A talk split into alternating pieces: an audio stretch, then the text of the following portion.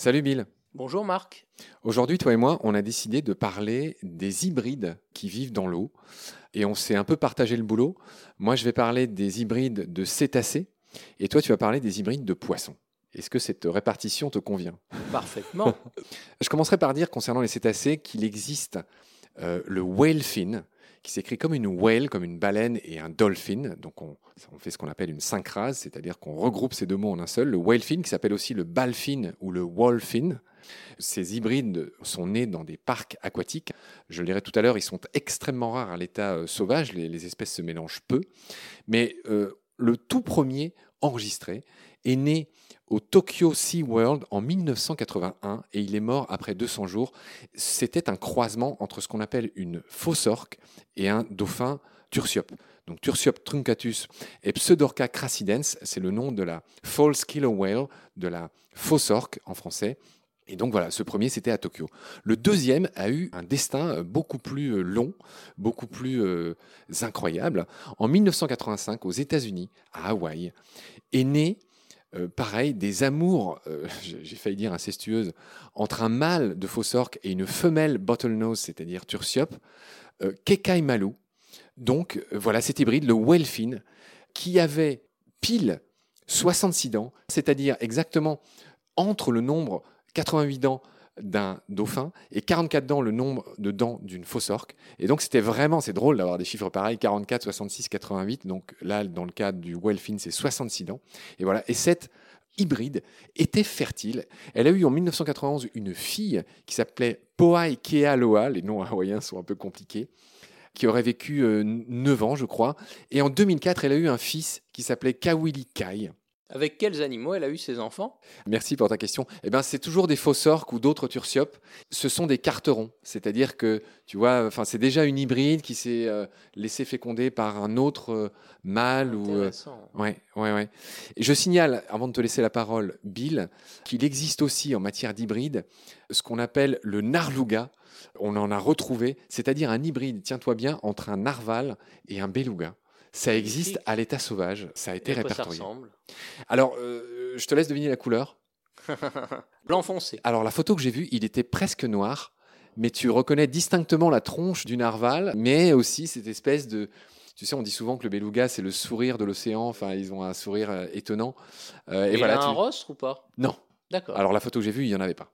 Ah, c'est curieux comme animal. Et sur ces considérations de cétacés, c'est justement assez, et je te passe la parole, Bill, concernant les autres hybrides dans le monde aquatique. Oui, surtout le domaine des poissons. Alors, un petit peu comme euh, chez les cétacés, mais de manière plus fréquente, il y a énormément d'hybrides qui peuvent se faire chez les poissons. Et vous remarquerez que c'est des hybrides qui souvent sont fertiles, comme euh, notre ami euh, l'hybride de pseudorque et de dauphin, et sont fertiles même entre différents genres. Par exemple, le gardon Rutilus rutilus et la brème Abramis brahma, c'est pas la même espèce, c'est même pas le même genre, c'est des animaux relativement éloignés, et pourtant, s'ils se reproduisent ensemble et ça arrive naturellement, ça produit des poissons qui sont capables eux aussi à leur tour de se reproduire. Donc des hybrides fertiles je répète l'information incroyable que tu viens de nous donner, c'est-à-dire que contrairement à ce qu'on a dit pour les cétacés qui sont quand même assez proches à l'âne et au mulet, on en reparlera euh, bientôt, mais tu es en train de dire que des poissons qui ne sont même pas de la même espèce peuvent se reproduire d'une part et sont fertiles d'autre part? Exactement, sont absolument interféconds. Et ça, ça remet quand même un petit peu en question la notion d'espèce. Parce qu'on nous a quand même appris à l'école, hein, en SVT, que une espèce, c'est un groupe d'animaux interféconds entre eux qui ne peuvent pas se reproduire avec une autre espèce. Mais en fait, si. Notamment chez les poissons, c'est très fréquent. Ça remet en question la définition d'une espèce et donc pour les poissons, on est obligé d'utiliser d'autres critères pour définir une espèce, en particulier en eau douce, hein, où il y a beaucoup beaucoup d'hybridation de poissons comme ça. On est obligé d'utiliser d'autres critères que l'interfécondité pour définir une espèce, parce que sinon énormément de poissons appartiendraient à la même espèce, alors que clairement ils ne se ressemblent pas, ils vivent pas forcément au même endroit, mais juste ils peuvent se reproduire ensemble. Donc pour que deux poissons appartiennent à une espèce différente, notamment en eau douce, il faut qui soient morphologiquement différents. Il faut que leur reproduction dans la nature arrive à des périodes et selon des modalités suffisamment distinctes pour que ça arrive très rarement qu'ils euh, s'hybrident et qu'a priori ne risquent pas, s'ils se ressemblent trop, de se rencontrer dans la nature, donc qu'ils appartiennent à des bassins versants différents. Donc il y a beaucoup beaucoup d'espèces et on découvre deux nouvelles espèces de poissons d'eau douce euh, par semaine, hein, terre, qui sont définies comme ça. Donc par exemple en France, on s'est aperçu très récemment qu'il y avait trois espèces de brochets et non euh, seulement une comme on pensait, qu'elles pouvaient s'hybrider, mais que ce sont bien trois espèces distinctes. Alors, tu parles de ce qui se passe à l'état sauvage, mais euh, il me semble avoir entendu parler d'une espèce d'esturgeon qui avait été entièrement fabriqué par des Hongrois. Est-ce que tu peux nous parler de cette affaire? C'est le sturdelfish pour sturgeon et paddlefish, un mélange entre un esturgeon et un poisson spatule. Deux poissons pourtant relativement éloigné. C'était pour une expérience scientifique au départ où ils pensaient que ça n'allait pas marcher. On a mélangé la laitance de l'esturgeon avec les ovules euh, du paddlefish et euh, miracle, ça a fonctionné, ça a donné des petits parfaitement viables. Hein. donc c'est encore un exemple de poissons appartenant à des genres complètement différents mais qui s'hybrident et euh, qui donnent des petits. Alors ces hybridations, souvent il y a des hybridations qui apparaissent dans la nature, mais l'humain a un impact. Bon, déjà par le réchauffement climatique qui va augmenter certaines possibilités d'hybridation.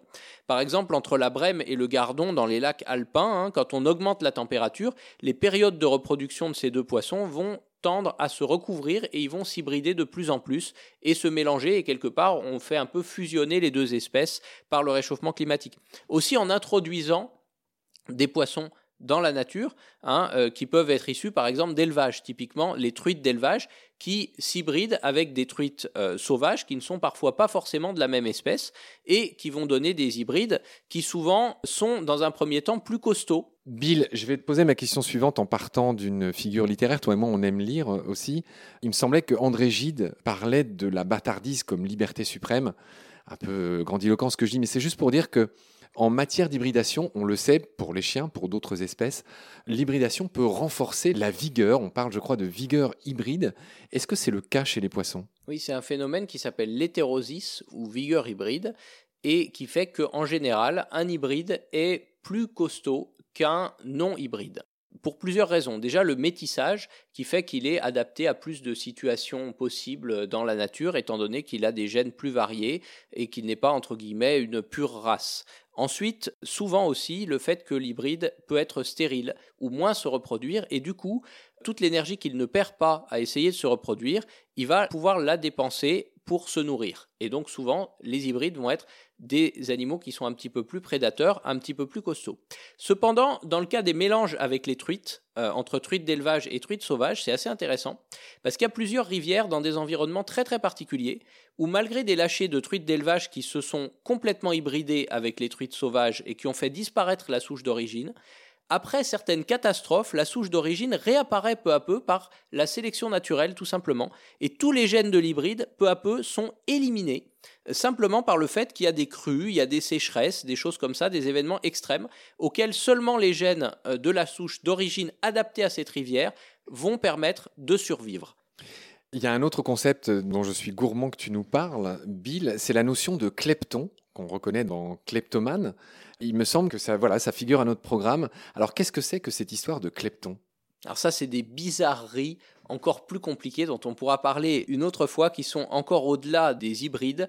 C'est l'idée d'animaux qui vont utiliser les gamètes d'un autre animal pour se faire féconder, mais qui vont pas forcément utiliser leur matériel génétique ou seulement une partie. Et c'est le cas notamment avec les grenouilles, où certaines espèces de grenouilles, parmi les plus fréquentes en France, sont des kleptons, c'est-à-dire des espèces d'hybrides, mais qui prennent qu'une partie du matériel génétique et qui s'hybrident. C'est des hybridations extrêmement complexes, et on pourra en parler une autre fois. Mais un cas intéressant chez les poissons, c'est le cas du carassin argenté. Donc le carassin, c'est la forme sauvage du poisson rouge. Hein. il y en a plusieurs espèces en France, notamment le carassin argenté, pour lequel une grande, grande partie de la population sont quasiment que des femelles et vont utiliser les gamètes mâles d'une autre espèce de poisson.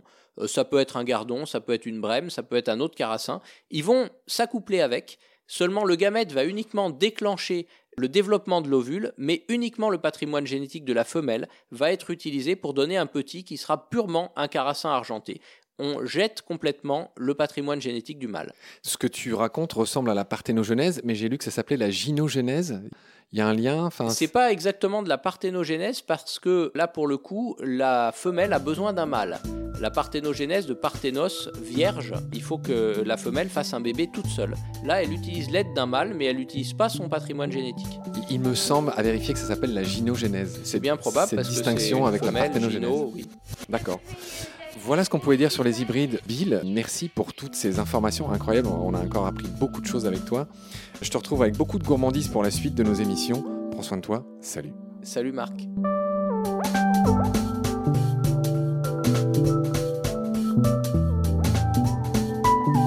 L'océan, c'est la vie. C'est-à-dire que notre vie est intimement liée à la vie de l'océan. Voilà, c'est ça, pour moi, la seule chose qui compte.